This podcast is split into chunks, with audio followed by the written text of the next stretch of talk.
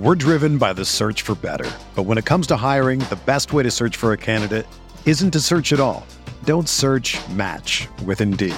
Indeed is your matching and hiring platform with over 350 million global monthly visitors, according to Indeed data, and a matching engine that helps you find quality candidates fast. Ditch the busy work. Use Indeed for scheduling, screening, and messaging so you can connect with candidates faster. Leveraging over 140 million qualifications and preferences every day, Indeed's matching engine is constantly learning from your preferences, so the more you use Indeed, the better it gets. Join more than 3.5 million businesses worldwide that use Indeed to hire great talent fast. And listeners of this show will get a $75 sponsored job credit to get your jobs more visibility at Indeed.com slash BlueWire. Just go to Indeed.com slash BlueWire right now and support our show by saying that you heard about Indeed on this podcast. That's Indeed.com slash BlueWire. Terms and conditions apply. Need to hire? You need Indeed.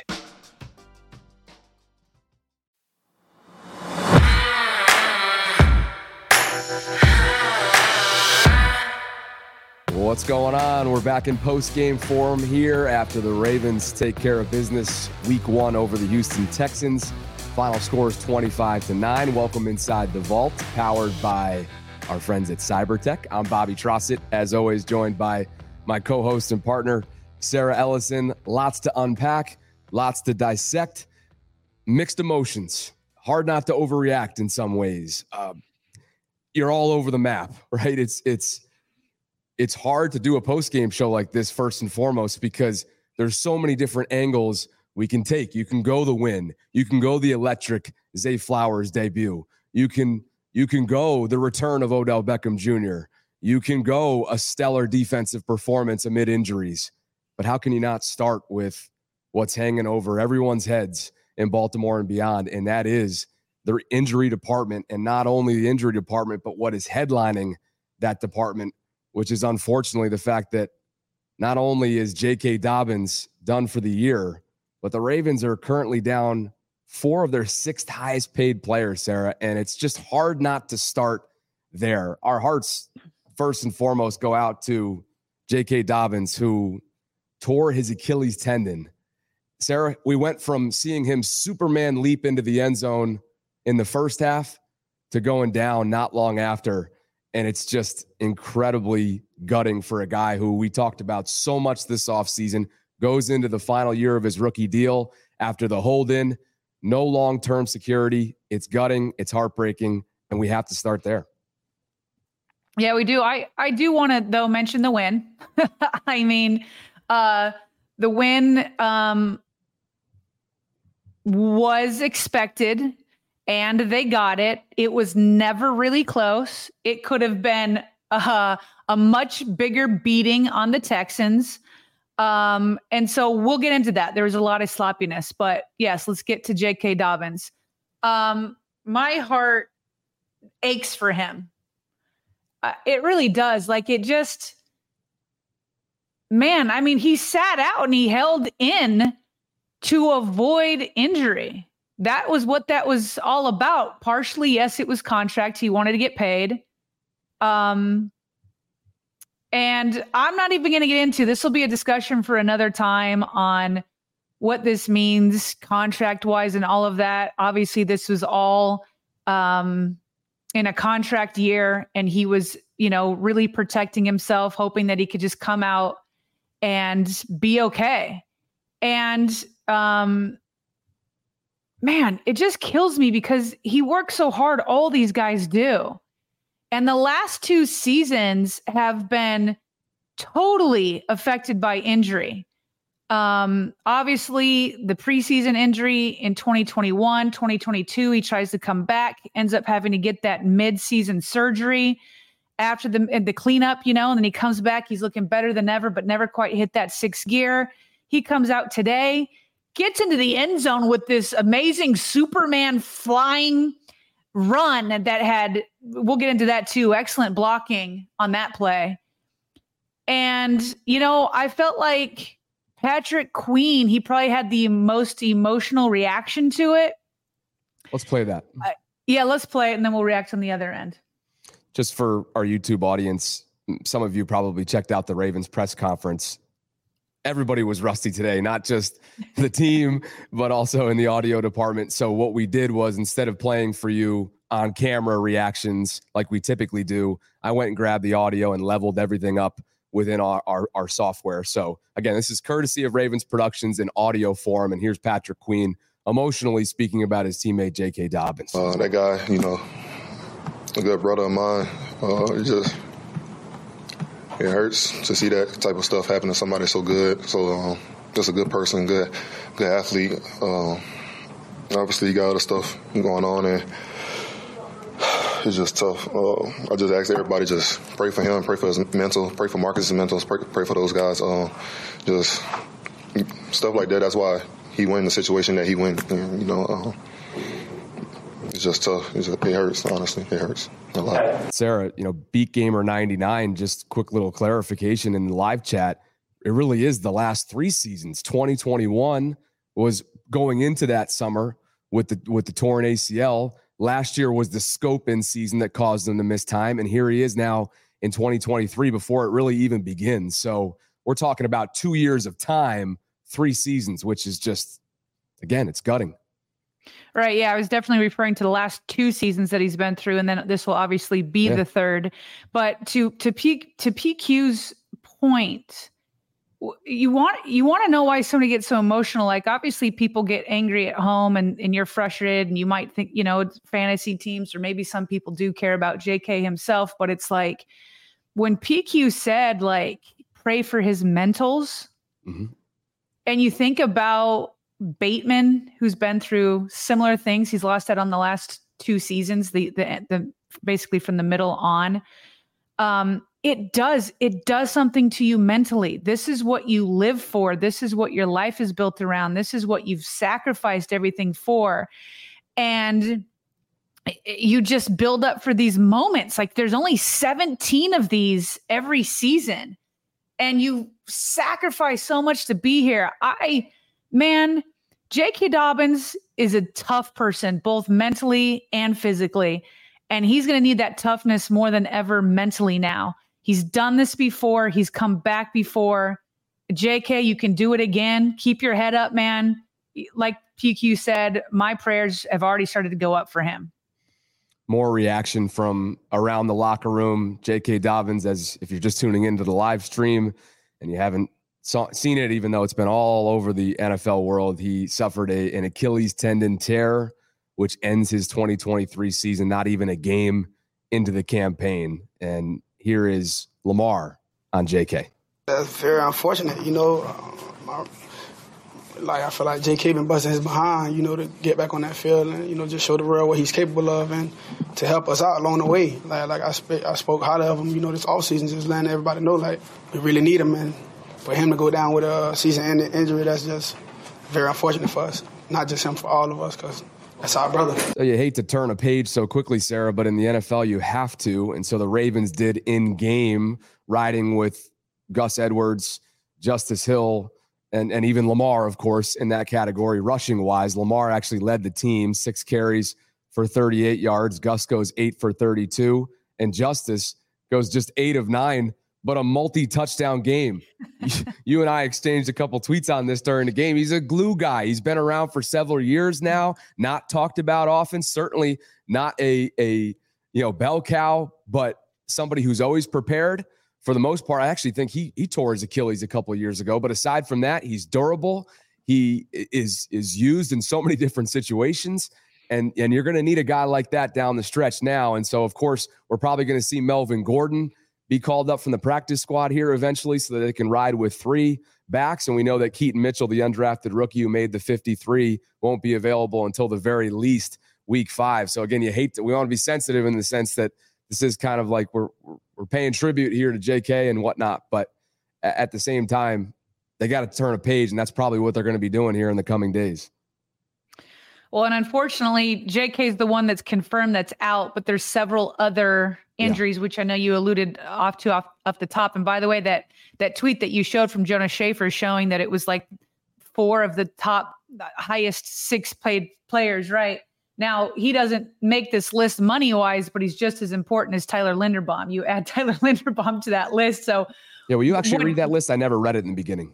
Yeah, yeah. So, so the, the Ravens are down four of their six highest paid players. So that included Ronnie Stanley, uh, Mark Andrews, who, by the way, reading um, articles, the Ravens had him inactive. Reading what Jeff Zrebiec said, he said that he saw Mark Andrews in the in his limited role during practice, and he didn't seem all that compromised. And he wrote that this seemed to be more of a precautionary move to get him ready for Week Two against the Bengals, uh, which paid off nicely.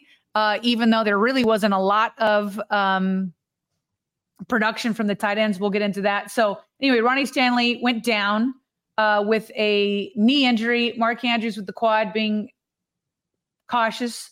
Marlon Humphrey, as we know, with that foot, the surgery he had. Marcus Williams went down during this game with a shoulder injury. He never came back. And then Tyler Linderbaum, who obviously is a key starter, um, he went down with an ankle injury. And um, we just, you know, took some screen grabs on a couple of these. There's JK obviously going back with the trainers to the locker room. This one uh, is Ronnie Stanley. You can see um, his knee got rolled up on. Sarah, that one um, scared me the most because oof. I don't know how he walked out on his own power. Both he and Linderbaum, after Check. not just grimacing. Check. Yeah, right. This is the screenshot right here for our audio only audience. This is the textbook definition of nightmare when you're an offensive lineman in the trenches and you get rolled up on. That ankle is sideways, perpendicular, adjacent, whatever you want to call it, to the turf, right? That Texan yeah. is on Linderbaum's right ankle, and he and Ronnie, both different injuries, different situations on the field, sat down and laid on the ground in agony, and somehow each one of those guys got up and walked off on their own power. And, and Bobby, let me say this just because I had a couple of people on Twitter come at me with this we are not going to pretend that these injuries, look at this. We're not going to pretend, we're not going to turn this around on the Ravens and John Harbaugh and the strength and conditioning people, okay? You can go after strength and conditioning if there's a bunch of soft tissue injuries. You can go after John Harbaugh if these guys are getting injured in the preseason. John Harbaugh did everything he could to protect his players this preseason, everything to the point that we saw how rusty they were. So somebody came into my mentions getting mad at Harbaugh. When is he going to be held accountable? This, how did John Harbaugh get held accountable for this with Tyler Linderbaum? Look at that. John Harbaugh cannot stop playing. We are playing football. At some point, you have to accept that injuries are part of this game. Look at, look at, again, the one with Ronnie Stanley. That's getting rolled up on. There's nothing John Harbaugh can do or this training camp can do to stop those type of injuries. We've had Qadry Ismail on before. We've put the Ravens to task. We've had Derek Wolfe on before. We've put the Ravens to task. We've talked about training some of these guys and how they run and all that. So some of these soft tissue injury, soft tissue injuries and all that, yes, you can try to help prevent those. You can help prevent by not playing in the preseason. But we're not going to play this game where, where somehow when offensive linemen get rolled up on, that's John Harbaugh and the training staff's fault. Yeah. This is football. Echo that. Talk to them. The rest of these guys are going to get MRIs in the coming days, so we'll have more information on them. The only real news in the injury department, which is more than just news, it's a headline, and obviously it's devastating on a number of fronts, is that JK is done for the year. So do we have any other injury news to cover before we transition? Nope, just that they're all going to get MRIs. So um, let me just let me just prepare you. When John Harbaugh is inevitably asked about it tomorrow at his uh, two thirty presser, um, this is how you decipher it. If he says it's not serious, it means it's not season en- ending. If he says it's serious, it means that it could be season ending, or hmm. either it is or it could be. Mm-hmm. So he probably isn't going to give much more information than that. So that's how you decipher it. Anything else than that, uh, you can't read too much more into it. But again, those three that we're referring to, more information, MRIs forthcoming, and all that. Ronnie, Linderbaum, and Marcus Williams. So correct. Something to look out for in the coming days here. And what's crazy, and Jonas Shaffer from the Baltimore Banner just logged this this statistic. five cornerstone players have played zero, zilch, nada snaps together in their entire career. That five, Lamar, JK, Mark, Rashad, and Ronnie. And yeah, those are cornerstone pieces of this team. It's it's un unfathomable when you see JK walking down the steps, barely being able to put any weight on his ankle in week one of the 2023 season after everything that he's endured this offseason, after the business decision that he made this offseason, it is unfathomable. But I guess we have to fathom it because it's fact and it's true. And that's where the Ravens sit right now. Lots of reaction coming in on Twitter from several Ravens pouring their heart out, matter of fact. So we'll get to that in just a bit. Odell and Lamar have both tweeted out just within the last couple minutes or so. So we will get to that. Of course, we'll get to your questions as well. But I wanted to first tell you about today's exclusive sponsor. They're not only sponsoring our opening month here on the post game show inside the vault, but as you heard last week, starting tomorrow, Monday the 11th, we have a brand new partnership coming up with Roquan Smith, where we will be speaking with him exclusively here inside the vault across our platforms for 10 weeks throughout this season. We're so thrilled about it. And we have our friends at Cybertech to thank because they are sponsoring the Roquan Smith show inside the vault and also the opening month here in post game form. So, again, Cybertech, a next generation local recruiting, resourcing, and outsourcing firm, a new way to acquire resources. Whether you're in need of new hires, contingent staff, or seeking to outsource a business or technical function, Cybertech is the organization for you. If you're in need of resources and candidates and don't have the time to sift through dozens of resumes, Cybertech's a company that really understands your needs and presents candidates that are not in the open market within 48 hours. Cybertech has over 40 years of combined experience in working with some of the largest organizations in the Baltimore area and nationally. So you can meet me, you can meet Sarah and the Cybertech team for an introduction. You can go to the link that we have included in the show notes across all of our platforms, regardless of what, which one you're tuning in from today, uh, on the bottom of the screen, or you can send an email to info at cybertech-es.com. Again, all that information is in the show notes, and we thank Cybertech for believing in what we're building here in Baltimore. Where do you want to go next? Penalties and sloppiness. Goodness um, gracious. so the Ravens ended with 13 penalties for 106 yards.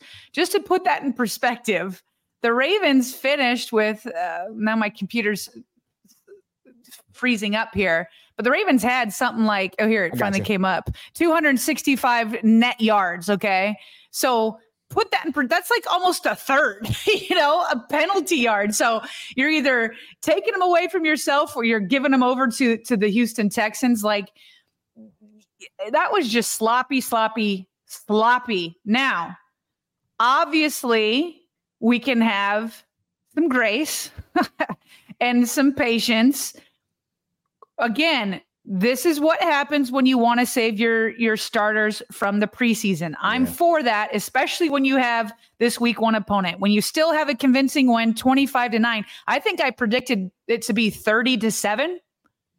You know, we both, so we're not yeah, yeah. yeah, we're not that we're not we're not that far off, you know, and the Ravens certainly could have easily put up more points. And again, it's because of the sloppiness. So I predicted 30 to 7. This is 25 to 9. So we're not that far off. Mm-hmm. But you you do get frustrated because it could have easily been a bigger blowout. I mean, it could have been yes. 37 to 3. You know what I mean? Um, so uh, you have the grace though, because you just pointed out from that tweet from Jonas Shaffer, these guys have not played together.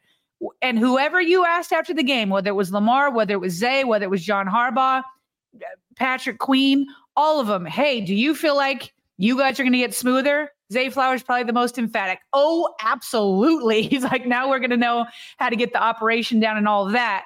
The thing that concerns me the most is like, okay, I do think that they they will get smoother, but I am concerned about the offensive line, especially when we need to find out what's going on with Ronnie Stanley and and Linderbaum. I mean, my goodness, if you lose those two, but there's probably no position group, Bobby, that's more affected by not having time together or having time together than the offensive line.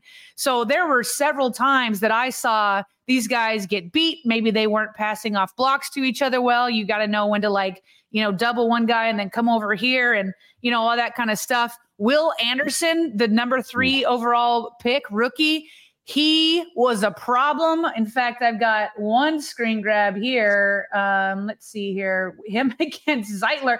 I think Zeitler actually um, got beat a few times by him. Let's see here. Here we go. So you see the so this one right here, he's getting past Zeitler on this one. And this is the one where Lamar Jackson ends up scrambling for the first down. I think he ends up, you know, scrambling for quite quite a few yards there.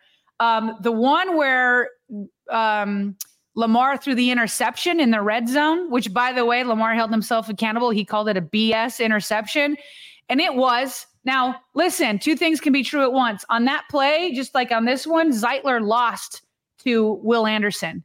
Will Anderson beat him on the inside. Yep. So Lamar, for most of the game, was running for his life. That being said, two things are true at once. Zeitler got beat.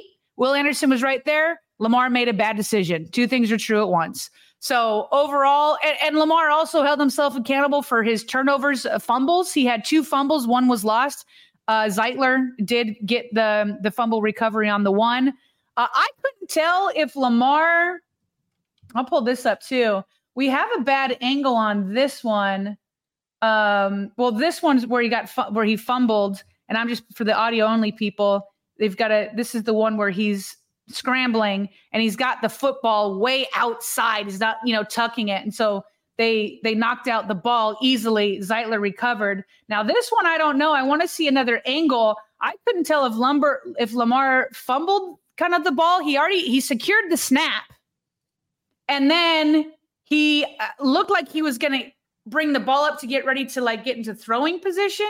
I can't tell if that movement he just lost the ball or if Justice Hill came in here and hit him. I don't know. He didn't make that clear in the post game uh, pressers that I heard anyway. So either way, like those types of things, you want to see the offensive line clean up. You want to see Madubuike. He had two two um, penalties, mask. face masks. Travis Jones, just you can't do what he did where you extend the, the, the your arms. You can like say that this is like soft NFL, all that kind of stuff. That's true, but Travis Jones needs to know better. So between Lamar's kind of like turnovers, uh, the offensive line just sloppiness and all their penalties, the defense and their penalties, it was just sloppy all around. I really do think they're going to get it under control quickly, but the longer it lingers, the worse it is. So let's let's nip this in the bud very quickly. I think it's going to feel like a loss in the locker room tomorrow or whenever they're. I guess tomorrow's like a recovery day in a lot of ways, but whenever they hit the film room this week, preparing for week two, ooh, but you're right. It's just a general sloppiness.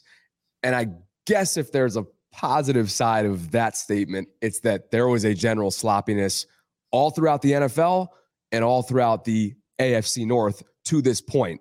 542 Absolutely. right now, Eastern, 425 games are currently going on. But the one o'clock window was extremely sloppy and very injury prone, too, by the way. I've, I'm seeing a couple tweets here one from DeKid Gowie, one from Jonas Shaffer, who basically put the quarterbacks of the AFC North in a list. Gowie puts the pass rating for all four quarterbacks, and Jonas puts the EP EPA per play. Mm-hmm. It, it, I'm not going to go through every single one of these. It's putrid.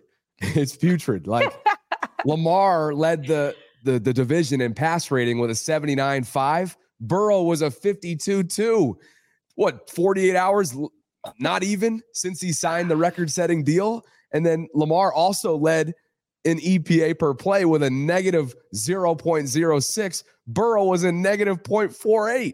So just across the league, there was a rustiness, there was a, a sloppiness. I know it doesn't necessarily make you feel better, but when you don't play in it preseason, should. I, I hope so. That's what I'm trying. I'm trying to bring a little bit, right?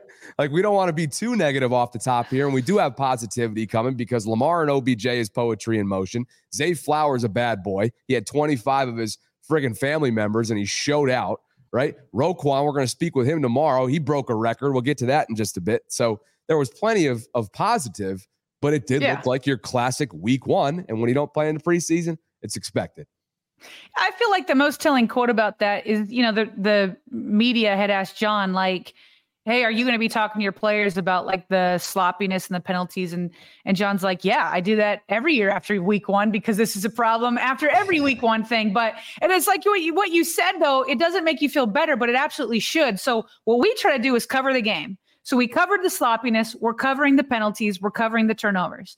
But it's also what we want to do is put that in context. And that's exactly what you just did. You didn't look, Joe Burrow had a was worse than all the other AFC quarterbacks. Is that what you is that what you said from that tweet? Like his in both his, categories. Uh, in both categories. So he and was the worst. Sarah, we'll get to this in the whip around.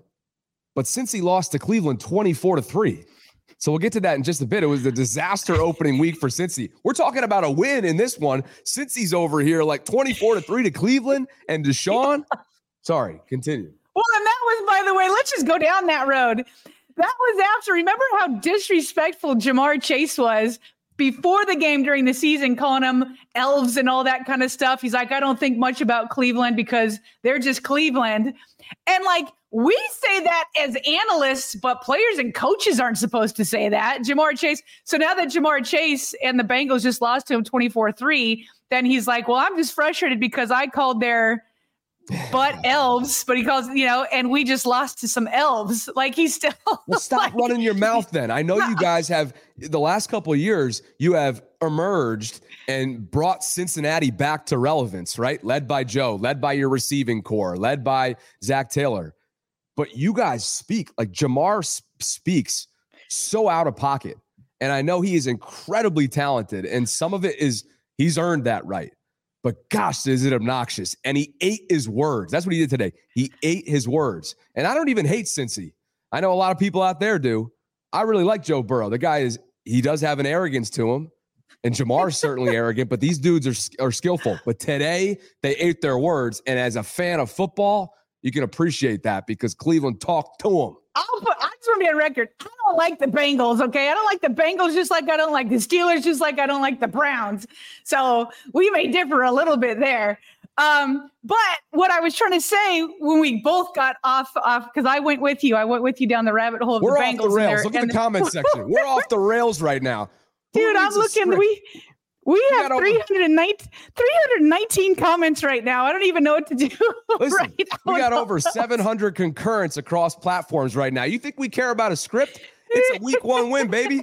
It's over 700. We got R- Uncle Roe coming on the show tomorrow. I've been up since 4 a.m. officiating a wedding in upstate New York. Then I drove down to the Be More Around Town tailgate. I was chugging energy drinks.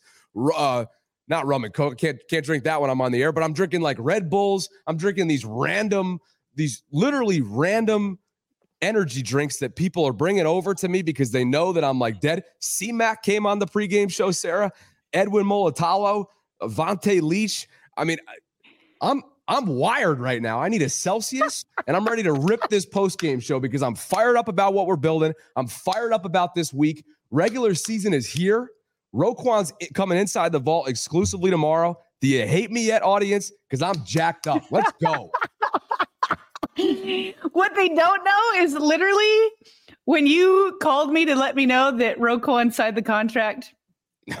we were talking about the weekend, and you were like, I was like, I'm nervous about you post game. Are you going to be exhausted by it? Because I knew what your schedule was. And you're like, I'm going to be so hyped up on all my energy drinks. And here you are, probably the hypest I've ever seen you. yeah, I bet your heart rate is like off the charts right now. So, bringing us back around to what we were going to say before we went down the, the, the, the Bengals rabbit hole. What my point was, because I was saying, like, let's cover the penalties, the turnovers, all that, but then bring it into context.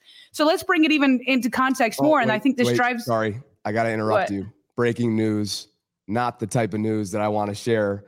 Ian Rapoport, NFL Network, is reporting that Marcus Williams is feared to have torn his pectoral muscle. Oh He's going to have an MRI to confirm. But remember, Marlon a couple years ago had that same exact injury towards the end. And again, that's the breaking news from Ian Rapoport. Marcus Peter, uh, Marcus Peters, Marcus Williams has torn his pectoral muscle reportedly. Well, that's the initial fear. Oh wait, no, I'm looking at Dianna Russini. Okay, let's go to Ian. I he's a little bit more yeah, feared. Yeah, he's feared to have torn his pec. So that's the yes, that is the one that Marlon Humphrey had, and he did come back, right? Well, he came back. He came back the next season. He had an entire off season to. Oh, you know, it happened. Do you remember if I'm what not week? mistaken, maybe somebody can help us out with this since we're live. But I remember it being down the stretch, the final quarter of the season, maybe even like 16, 17, or 18. And he, I think he was back and ready to go the following year. But again, that's a significant injury. It was December sixth. All right, so that's a little bit earlier than I thought, but Yeah. Well, so that's why he didn't come back. I I do wonder wow. what the return time will be. My God. yeah, he's God, man, can the Ravens catch a break with these friggin' injuries? Mm. He has really had a rough go because he had his wrist issue last year, Yep. Right? And and man, he they spent a lot of money on him. A couple they, that was that was a very uncharacteristic free agent splash from them, and he's looked the part when he's healthy. That's the that's the problem. Oh, dude, that pass team. breakup he had, that pass Yeah. pass breakup when like CJ Stroud threw it up. I mean, I said to my husband and son, I was like, "Don't throw it up like that next to Williams. You're lucky that you didn't get picked off." You know, like, Ah, he never missed more than two games in a single season in four years in New Orleans. Mm. My goodness gracious! five games and five seasons with New Orleans. He missed. He's missed seven for the Ravens last year alone, and now, yeah. What's Jeff, So funny- Jeff Zrebiec's referring to it as a chunk, and to me that that's kind of what I was thinking. I wasn't sure if it would be the full year. And again, we're we're in speculative mode right now. This is breaking news, so bear with us. Yeah, but yeah, but that to me, hopefully, it's a chunk like last year was for him. Seven games is a chunk. Ten would be a chunk. But Right. but hopefully it's not at least, hey, we'll see you in 2024, JK. You know? So he'll he'll go on IR. He'll be put on IR um, Monday or Tuesday. Usually they do a lot of these things on Tuesday. Um, and then the hope would be that he could be back for the for the stretch. I was about to say it'd be nice to have Chuck Clark, but I mean he's he's he's out He's for the season too. He's He's, down too. ACL. So Yeah. that means it's going to be Geno Stone Yeah. with Hamilton. And uh, it's sure a good thing the Ravens kept all sorts of DBs. you know I mean? You know, They got a lot of DBs and Hamilton, man. The, it, the more he can like, the quicker he can turn into like the number 14 year old, the expectations of a number 14 overall pick, right? I think he was 14. Um, the better that'll be. So, Bobby, I'm going to try for the third time to finish my point. sorry to interrupt you. I just felt like obviously that was that was warranted. you had to. You had to. Uh, all right. Well, get well, Marcus Williams. Ugh. Yeah. I'm moving know, on. I'm I trying to move on, but that's that's your interception guy. That's you the guy who makes your picks. Right. You can Okay, ill afford it all at this point. It's it's mm. Okay. Well, we'll we'll dive deeper into that. one final time. One one final time. I'm going to blame Cincinnati for this unreal tangent. But I asked Chris McAlister today pregame before everything took place. I said, CMAC, how concerned are you about the defense, specifically the DB room? And he looked at me and he goes, Baltimore? You think I'm going to be worried about the defense? Excluding 2021, I'm not worried. They are a next man up philosophy, and you saw that today. But again, another big time name in Marcus Williams is going to miss at least, at the very least, a chunk of this season. So we'll see. Hopefully, see Mac's words reign true. So sorry to cut you off. No, I'm going to go down this a little bit longer. So you have Adam 78 here on the screen. He said Worley will be brought up for safety. Um, quite possibly. Did, isn't Worley the one who said, "Yeah, I moved to corner and he played really well at corner during the preseason, but he can definitely go back." I mean, he said he would he he could and would go back. And I feel like was he active today, Daryl, or am I Oh, thinking of somebody else? I want to say right, well- Worley was Worley was active today. Yes. Yes. Okay. I That's don't know how I much thought. he was used, but Yeah, no, yeah, no, for sure. So, but but he'll be the depth. They'll obviously have to sign somebody else, but it's going to be it, the two starters are going to be Hamilton and and Stone. So that's And that's Sarah, who it's going to be. The, the two elevations from the practice squad, just to be thorough here, were Worley and Mustipher, and Mustipher ended up coming in for Linderbaum. So they, they the, yeah. the perfect people to bring up to elevate. That's exactly where you got hit. Yeah. Um, and and you needed somebody, and yeah, like you said, Mustipher came came in. Um, so but but but Worley was there if, if they needed him. So um, all right. So back to what I was trying to say about Burrow. So he had the worst stats of anybody in the AFC North, and this is bringing the point home about you know not being able to play together in the preseason. You know, there's a chance he was the worst because he played the least. He's the one who had the calf injury. So here we are talking about you know the offensive line, Lamar Jackson, the, the holding call, the the face mask, all of that. We're saying, well, no preseason is going to become is going to make you be rusty in week one. So Joe Burrow of any quarterback got the least amount of experience. Lamar didn't play in the preseason, but he at least played in training camp. Uh, Burrow didn't have that. So the point is these these things have a real effect. And I remember listening to um, um, former Ravens tight end now on um, Shannon Sharpe he was saying I needed the preseason. I needed it. So that's why he was like, I can't, I can't, you know, say the Ravens are going to take off on offense because it's a new offense. That's the other thing is you didn't play the entire preseason and this is a new offense. Mm-hmm. And so what I did like about this new offense, kind of moving into like the Todd Monken era, yeah. um, boy, was it fun to see some of those when they, when the Ravens started striking – Todd Rome, Todd, I went down. Todd Monken. Todd Monken, like went for the jugular. Like we we go on a we get a 29 yard catch with OBJ, boom, let's go right back on it. That was when Linderbaum got hurt. Like we get a catch here, we're going right back to Zay Flowers. Like there were times, Bobby, last year, I feel like you know when we're taking notes or we're tweeting in between plays, you had time to do it with Greg Roman. Like there was no time for notes once the Ravens got rolling because Todd Monken was so quick with the new calls. They got to the line. There's no time for substitutions, Texans. You guys are going to have to like start sucking air because we're going. I yeah. love that aspect of this new offense, and we just saw flashes of it. Yeah. Man, you're telling if if this is true, what we're saying that like you get more time and you're going to be more smooth. Let's go with that because that's just going to put defenses on their heels.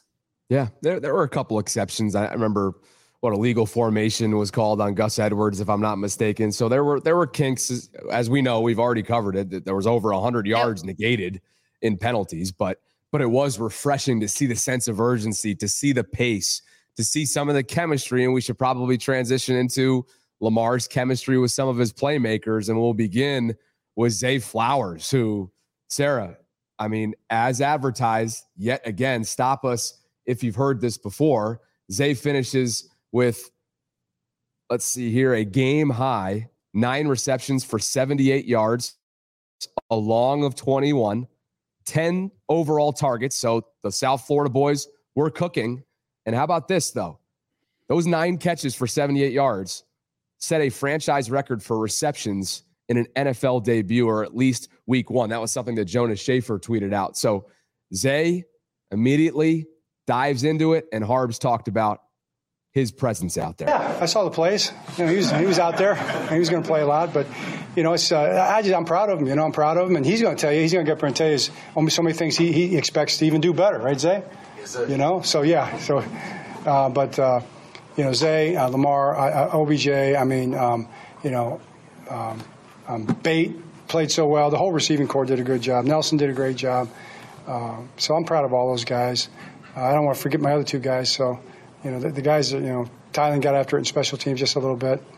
And uh, so we're good. We'll get to the other guys in just a bit. Here's Zay speaking to his comfort level, which we've already heard about.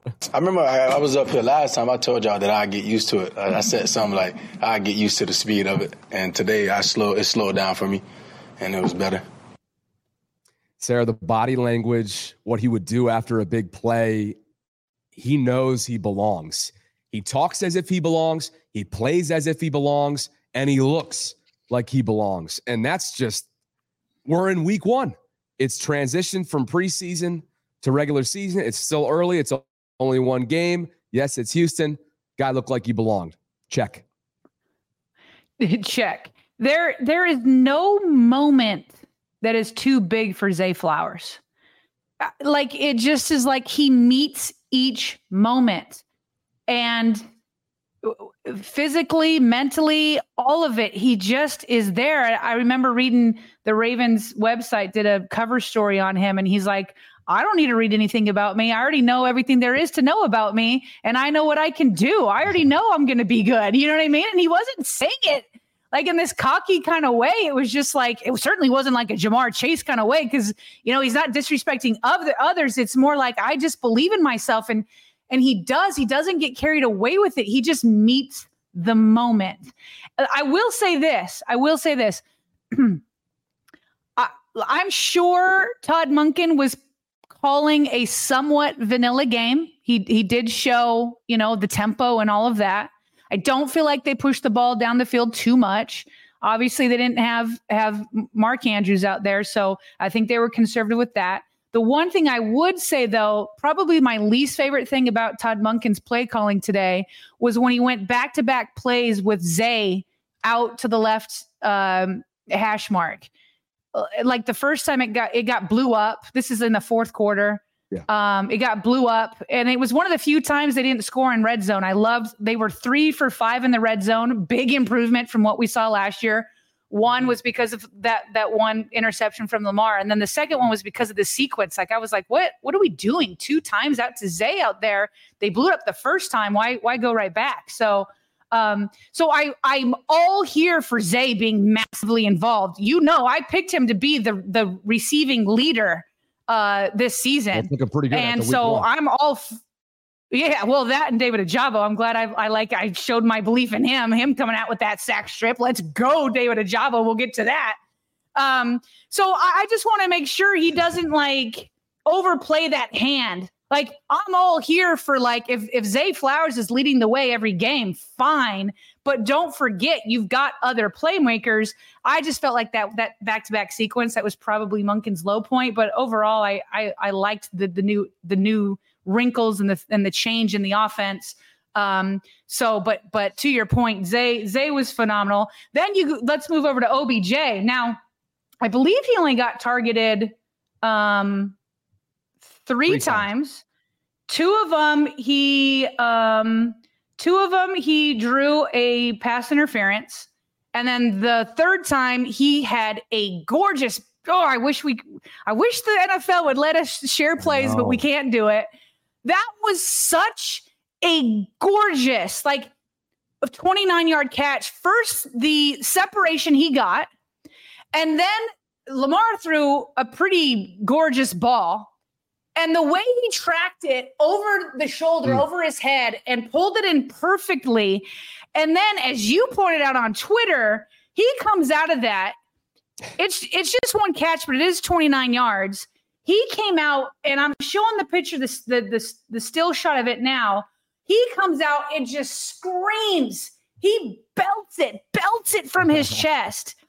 You pointed out, I don't want to steal your thunder. That's clearly just like man, I haven't been out here for 500 plus days. This is what I've been missing. This is what I wanted. So that was a moment for him. 18 plus months of agony, pain, frustration, uncertainty unleashed is what I tweeted. That's what he's you, back. there you go, unleashed. He's back. You know, the CBS announcer said he's back.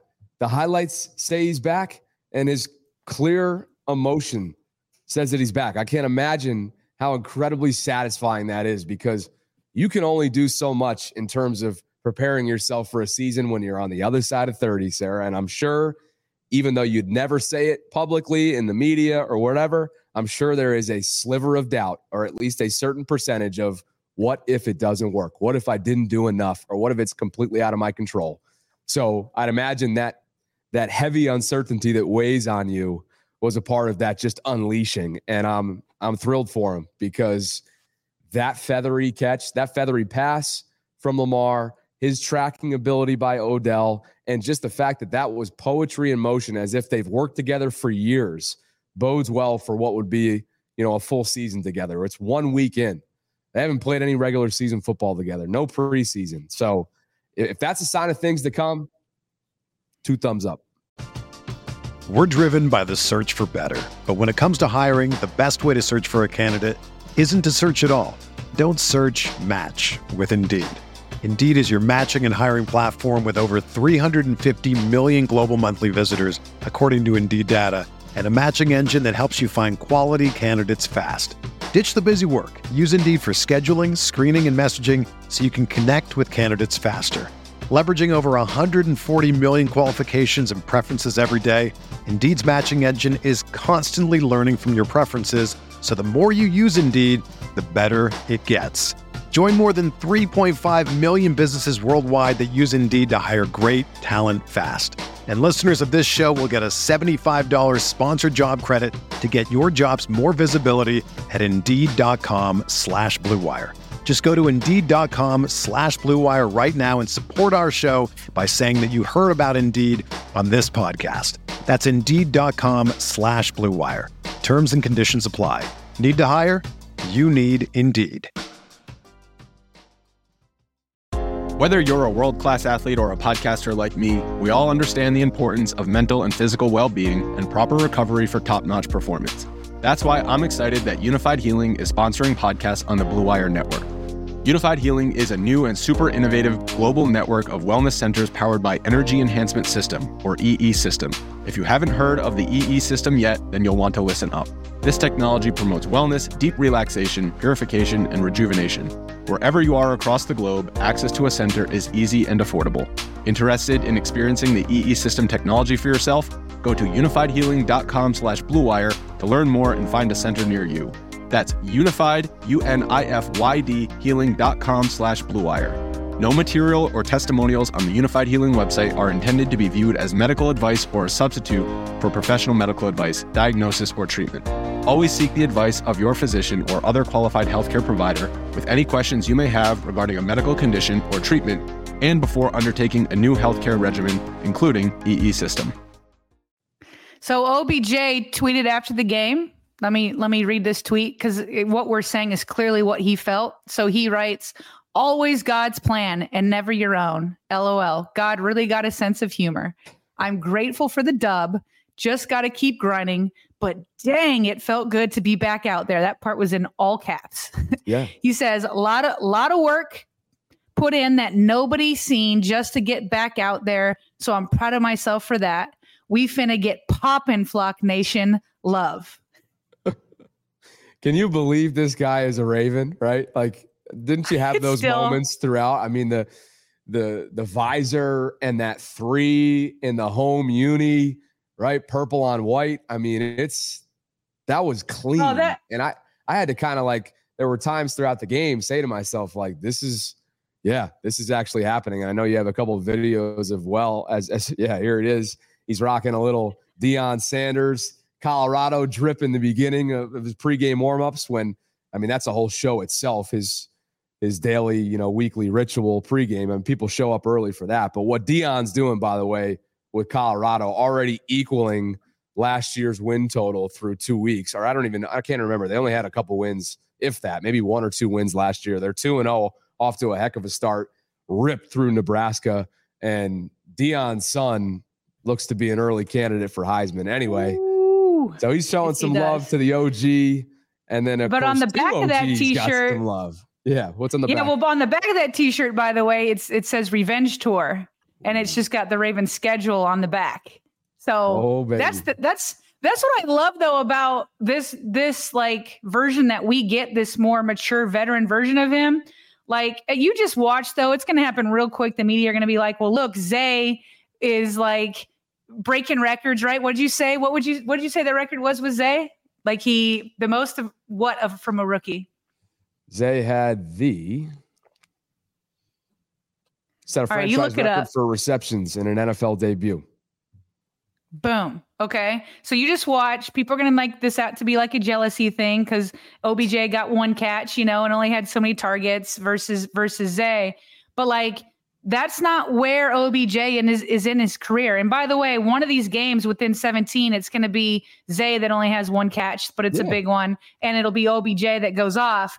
And so it's like, but this this more mature version of him is not like he's just happy to be back out there. He's not he's not worried about all that kind of stuff, you know? So the other thing, something that so I first, just to hold myself accountable. That's something that I was hesitant about, wondering if that could potentially leak into the, you know the next chapter of his football career, like it has in other places. And so far, so good. It's a long season, but so far, so good. And he has proven me wrong through one week.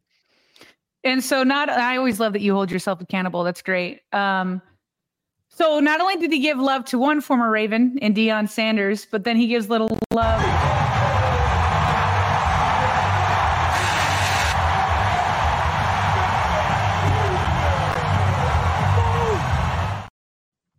I didn't realize that had audio to it. But in his pregame uh, tunnel entrance, he kind of did uh, the Ray Lewis squirrel dance. You know, oh, kind of yeah. paying respect to to uh, the OG Raven, the legend, and uh, he he does OBJ. He knows how to just latch on to a city's history and just like you know give give love and respect to it. So that was pretty cool seeing him come out doing the Ray Lewis squirrel dance. Oh, completely. I mean, he just he has a way about him that respects those that have come before. Also has, carries his own right. I mean, the guy's got an entourage wherever he goes, and it's the biggest. This is the biggest star power that's ever played in this town. I don't think that's a debate. Now, granted, you could go back to the days where there wasn't social media and the great Cal Ripken and Brooks Robinson and Eddie, right? And all the all these guys that have come through on the baseball side of things and and and mention those, but it's hard to compare because they just didn't grow up with which I guess is a knock against shouldn't be a knock against them if they didn't grow up in the social media area, but whatever. I'm not going to go down. I'm not going to open up that box. That's going to go down a rabbit hole. So and Bobby, before we, I know we got to flip over to the defense. We're gonna do that next. I just want to do one more play, and we've been talking about the wide receivers. One more that I forgot about Zay. Did we play that already? Which one? The one where he talks about the the game already slowing down. Oh yeah, yeah, we played it. Oh, we played. Okay, never mind then. That was I was I knew that we did the Harbs one. I couldn't remember if we did the the other one. So, all right, let's flip over to the defense because my goodness, Roquan Smith who is now a partner of this show, okay, and is going to be on here tomorrow. We'll, we'll, pin down the time. We're still figuring out his lifting time and all that kind of stuff, but it will be up Monday afternoon. That dude with Patrick Queen, okay, is the heart and soul of that defense. And the Texans, as much as I respect them, I know they love their new first year coach. He's been there for quite some time as a player and now as a coach. He, he looks like they've he's got this Texans team on the right track. Yeah. That being said, him testing Roquan Smith and Patrick Queen with his rookie quarterback in week one on all these fourth downs was not a smart decision. These guys from the beginning did exactly what we had said we wanted them to do, which was just smother him. Absolutely smother CJ Stroud. Um, Roquan Smith was all over the field. And I gotta get, I gotta get this up here. Um, I want to show I got two screen grabs of these guys on defense. Here we go. So here's the one of them. So this is Patrick Queen. Remember they went on fourth down, Patrick Queen busts through the offensive line and sacks CJ Stroud. And the crowd at M&T Bank Stadium just went crazy. CJ Stroud did not have a chance. Then the one that Roquan blew up, I believe this was right after the Ravens had already forced a fourth down. They punted. And then again, back to sloppiness. We don't need to keep coming back to it. We already said it. We went into it in depth. Uh, but they had to come back out and it was fourth and one. And instead of punting again, they decided to go for it. Roquan Smith was not fooled. They tried to do some misdirection. Roquan Smith wasn't fooled even a little bit. Goes in the middle and blows up the run short of the first down sticks. He and PQ were all emotion, were all strength. These guys have the defense in a good spot despite some of those injuries. It is so good to have those guys. I'm so glad people talked about trading Patrick Queen and all that. this is the strength. I'm so happy to see them for a full season together. Sarah Roquan also hit the history books as well, according to ESPN stats and info. His 15 tackles, and you can you can somehow log 15 tackles rather quietly. That was not Roquan today. 15 tackles are the most in a season opener in Ravens franchise history. Ray had 14 tackles in three different openers throughout his legendary career. So again, it, it's it's a slippery slope to to make those comparisons. I know people get a little sensitive, they get a little edgy when when you start to some do. I know a lot of eh, Roe is beloved in this town, and he certainly wants nothing to do with comparisons to Ray because he feels like he has a lot more to accomplish, which he does. But goodness gracious, do they play a similar brand of football just in terms of pride, effort, skill level? It's it's so fun to watch, and we're going to continue to say it because we're so fired up about it. And it was a full summer's project, but we just can't wait to speak with him tomorrow. So it's just going to be. I can't wait for his perspective. Uh, it's fresh off of all this. We can talk about what what the locker room's doing internally right now with the injuries. We can talk about the rustiness. We can talk about his play alongside PQ. Uh, there, there's really so many angles. And again, we just want to be respectful of his time as well. So those of you who who want you know long extended shows, maybe maybe we can work up to that. But we are going to try to keep to that that 20 minute mark uh, starting on Monday, just because it is a recovery day for him, and he's doing this really uh, very very generously. Um, the, the you you talked about Ray Lewis. Look, they're they're they're two different human beings, but w- here's what I what I do like. Number one, I mean those type of numbers are like Ray Lewis numbers 16, 16 combined tackles, a sack in a in a high leverage situation. That's a big deal. The other thing that I'm hoping will happen because of the we remember the impact he had when Eric DeCosta traded for him last season and just the impact it had on the defense. Here's the other thing. People would talk about with Ray Lewis how it's like if Ray Lewis believes and if Ray Lewis is putting in work, then I better put in work and I better believe and I better not give up. When somebody, when you have an injury to somebody like Marcus Williams, which by the way, there there was a follow-up tweet from Ian Rapoport on that. He said that he is he does have full range of motion and the the pain is limited. So I mean that definitely gives hope that it's not totally totally serious. Um, but but again, we'll we'll wait to see on that. But if Mark if if Roquan Smith plays like there's no excuses that we just lost our starting safety who probably is the guy that would create the most interceptions for this team. If Roquan Smith doesn't blink, then you better believe Geno Stone can't blink in Roquan. Smith's presence. You can't have Hamilton blink in Roquan Smith's presence. Nobody on that defense can link when you got a can blink when you got a guy like that. And that's the type of stuff you pay him for. Obviously, for the the stuff he did, like stopping the fourth down in a high leverage situation but then this is this is where he also earns his money is by being this leader and pushes everybody to keep going no matter what happens around them want to also mention a, a couple other defenders up front who i thought you know, again you may not see him a ton in the stat sheet per se but Jadeveon Clowney and Odafe Oweh put their stamp on this one, Sarah. They were all over the place. And I know I tweeted one specific video in, in the beginning. I think it was in the opening quarter where Jadeveon had CJ dead to rights and he knew it and he just flat out missed. And give CJ some credit. He's a very, he's got mobility.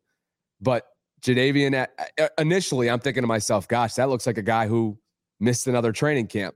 But to his credit, he was reckless today. He was a he was a game impactor today. And I thought Oweh established a great presence on the edge with CJ, making him uncomfortable. Several, several QB hits.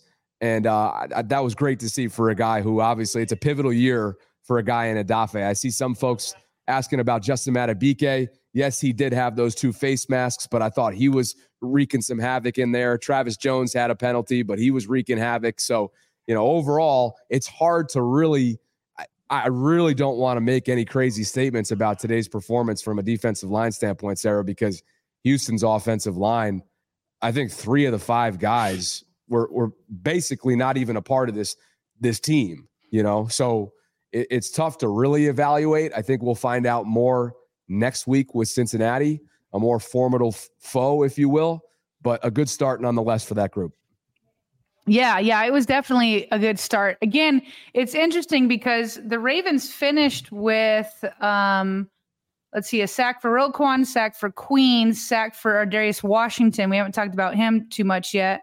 Um, and then a sack for Madubuike. Oh my gosh, Madubuike.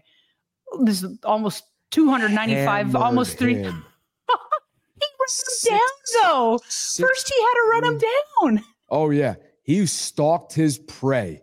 6'3, 295 is running probably like a four something. The guy was absolutely all over CJ, timed it perfectly, awesome angle, and then finished the play. That was impressive from a dude his size. Very, very impressive. Clean up those face masks. Yes. We know it has been a problem in the past. So we're just going to ask you to clean those up. But we loved the 11 yard sack from, from Madubuike. So, anyway, most of the sacks were not from the outside linebackers. Obviously, David Ojabo, he got his. Let me just pull this up quickly. Um, the screen grab for David Ojabo. I mean, look at that. I wish I could zoom in even more. I mean, he is right there. Here's the thing about David Ojabo is it's like I feel like so far anyway, we go back into last season against the Bengals he seems to like so far show a knack for having like these big moments, like these big play moments. So even if he's not out there play after play after play and sealing the edge and all that kind of stuff, but like he had the the forced fumble against the Bengals. He's got a forced fumble here. Ravens recover. Um, I like that. I like to see all that kind of stuff. Clowney had two sacks in his grasp, you know, and you know he was upset with himself. He's ex- for sure wanted to do it against his former team. So it's it's just so so it's a lot of sacks. It looks like it's five total. One, two, three, four, five. Yeah, five total. That's a great number. Lots of pressure from Oweh and Clowney for sure. It's just uh, can these guys finish? But listen, you don't know football if you don't think that those pressures mean something, that it starts to disrupt a play. Obviously, you want to finish it with the sack, but it does mean something. So we want to see Clowney and Oweh finish, but uh, like to your point, like I felt like the pressure was very good, but keep it in context. So we covered the game. It was very good. Keep it in context. As you said, lots of missing offensive linemen for the Texans. They're probably rusty too. So, can they carry it over and have consistency throughout the rest of the season? But great start with five sacks in week one.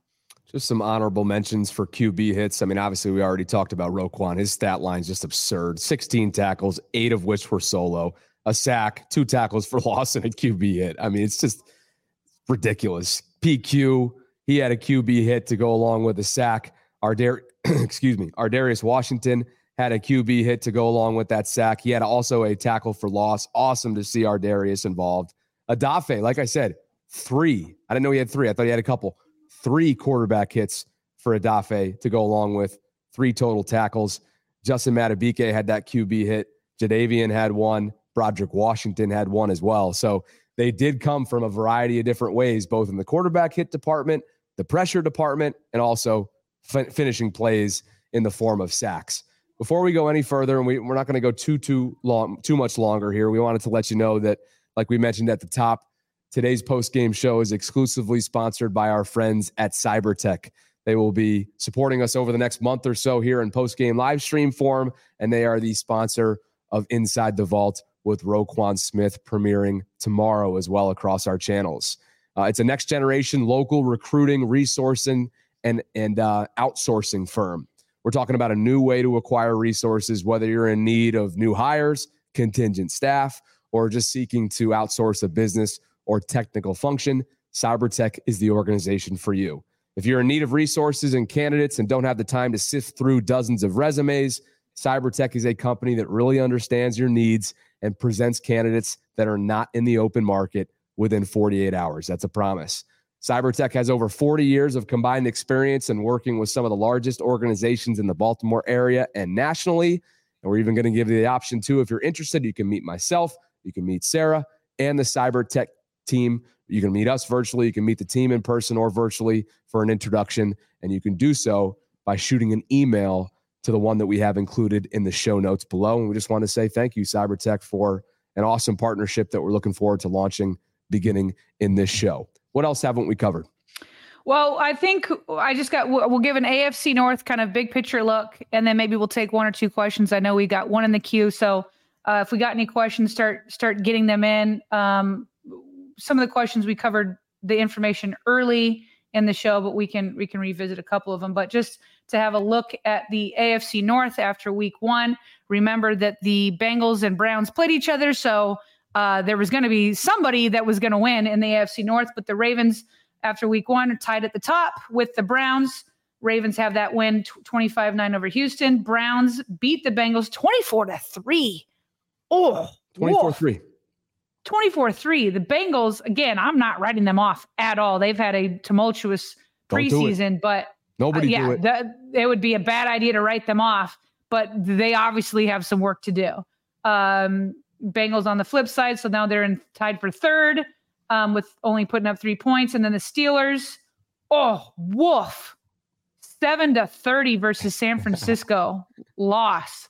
So, my goodness, looks like a lot of the AFC North has some some work to do. So, yeah, the Ravens seem to be obviously in pretty good shape. So why don't we start taking a couple questions, then we'll close up. We're already over an hour here. Yeah, one other um, note too, just on the division that I had sure. that, that, concerns next week's opponent, which is which is Cincinnati in Cincinnati, Ravens Bengals. Jack Conklin, the, the starting right tackle. Uh, I'm sorry, it's actually for Cleveland, so it's not next week, but who knows how serious it might be.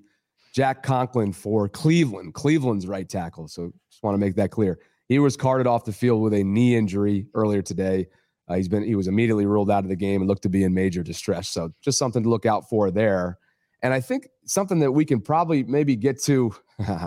Will Jones, Sarah, woof.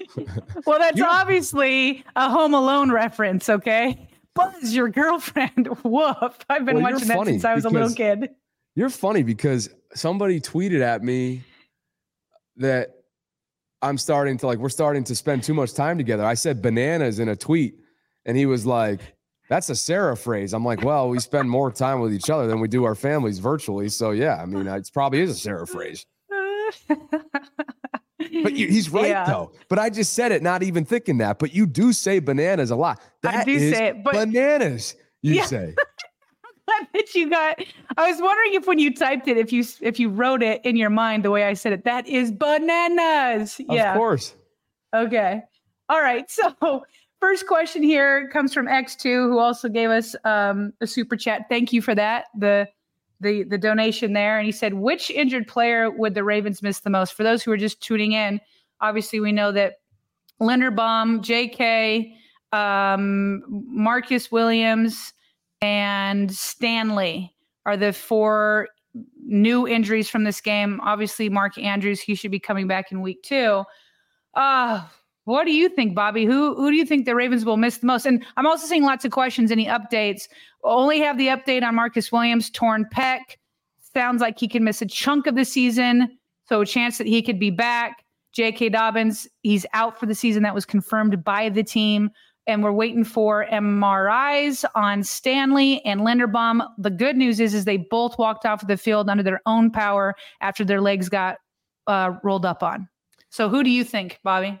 Well, that's what's kind of tricky about the question because both those guys walked off on their own power. So I, I almost don't want to pessimistically be like, well, it's got to be one of them because I don't think it's it doesn't it didn't look it wasn't serious enough to not be able to walk off, you know. So, I mean, look, I think they're going to be okay without JK. They won't be what they could be with JK, but Gus has proven that when healthy, the dude can be a bell cow. The guy is as durable as it gets. And aside from the, of course, the 2021 season where he tore his ACL, but I really feel confident about Gus and I feel confident about a, a running back by committee.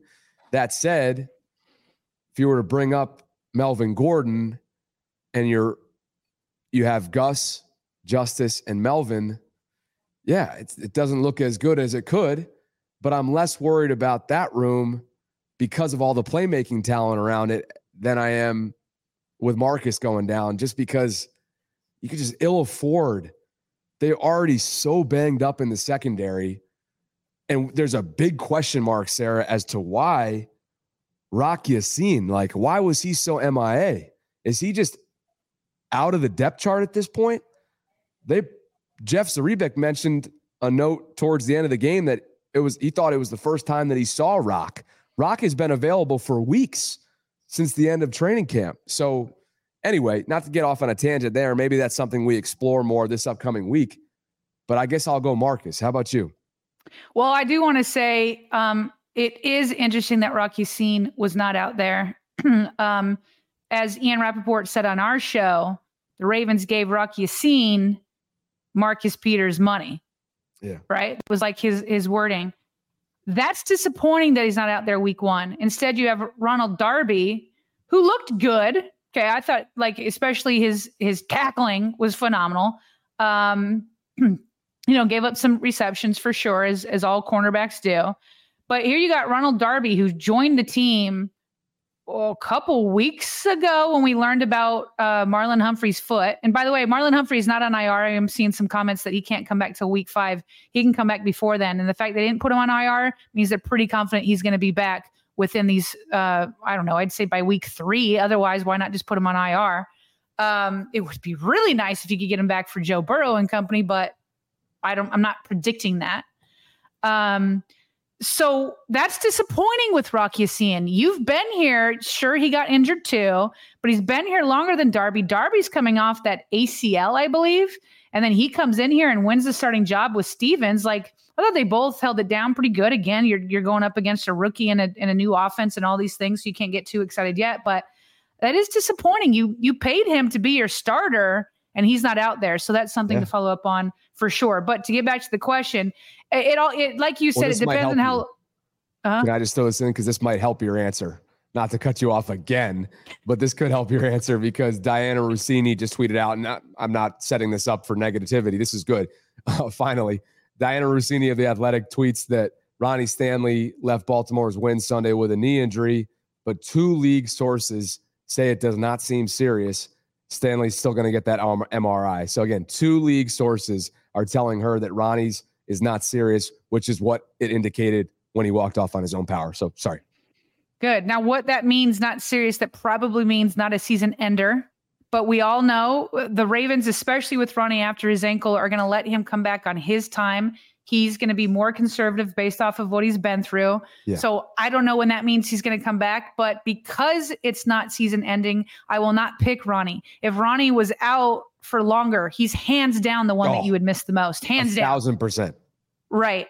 And Linderbaum, I have a lot of look, I'm glad that we're getting hope at the end of this, right? There's hope that that Marcus Williams will only be gone for a chunk of the season rather than the whole season. Same with Ronnie Stanley. And what gives me hope about Linderbaum is he walked off with, under his own power too. Now, maybe he's just a tough guy. I've seen guys walk off and look yeah. fine, and then you find out that he's like lost his whole knee. And Linderbaum is a super tough guy, so hopefully not. But so maybe I'm grasping at straws with this hope. But the way he walked off gave me hope. So that would leave Marcus Williams. Uh, being the guy that they would miss the most because you just need those turnovers, and I think he's their best guy to, to make interceptions. Yeah, Let's see. All right, last question here. Yeah. Okay. So here we go from um, Dread Dog 679. Thank you for the donation. Appreciate you for that. He says, Are we disappointed with the lack of offensive formation? We barely saw Lamar under center. Love you guys. We love you too. Um, I, it's listen, it's fine for you to keep watching it. There's nothing after week one other than injuries that I'm going to be disappointed about. I'm I said this earlier. I do think Todd Monken was trying to call a more vanilla game. I don't feel like there was a lot of, you know, wrinkles or pushing the ball down the field or anything like that. Um, obviously, there was the the sloppiness and and all of that, but I really do think from from the idea of playing it safe with with Mark Andrews, not pushing the ball. I feel like the Ravens are playing for week two. I think that that's what they wanted to win this, obviously, uh, and they did, and they did it solidly. Like the, the Texans never really threatened them. But I think that they are really playing for week two in this AFC North. So I'm going to hold judgment on what this offense looks like, at least through the first quarter of the season. Nothing else needs to be said there. Thanks so much for the super chat donations and, and all the support. We had over 700 people in this live stream to kick off week one, which is awesome, awesome stuff. And as always, we want to shout out and this, all of these guys, all of these folks came in for the first time after the Roquan announcement, which was awesome. So, a great way to support us is through Patreon. We talk about it often and we shout out folks at a 499 rate who are willing to support the show. That's the incentive monthly. 499 gets you a monthly shout out. And these three are three of our newest patrons in the aftermath of the Roquan announcement. So, David Cool uh, or Cool, honestly, I, I should I should have reached out to all three of these folks for for uh, enunciation, but David Cole, Eph, Ephraim Ribeiro, and Major Offense or Major Offense. We appreciate you guys for believing in what we're building here in Baltimore and beyond. Yes, I'm not Sarah's not the only one that can botch things. I'm in that as well. I'm I'm not immune to that, you know. Listen, I mostly botch names. I don't botch a ton of other stuff. It's it's names. I should just to make that, it clear. That, that, was a little bit, yeah. I, I, should have been a little bit more detailed there, but uh, but David, Ephraim, Major, we appreciate you guys. And again, if, if you're interested in supporting what we're doing, a great way to do so is by visiting patreon.com forward slash Ravens Vault podcast.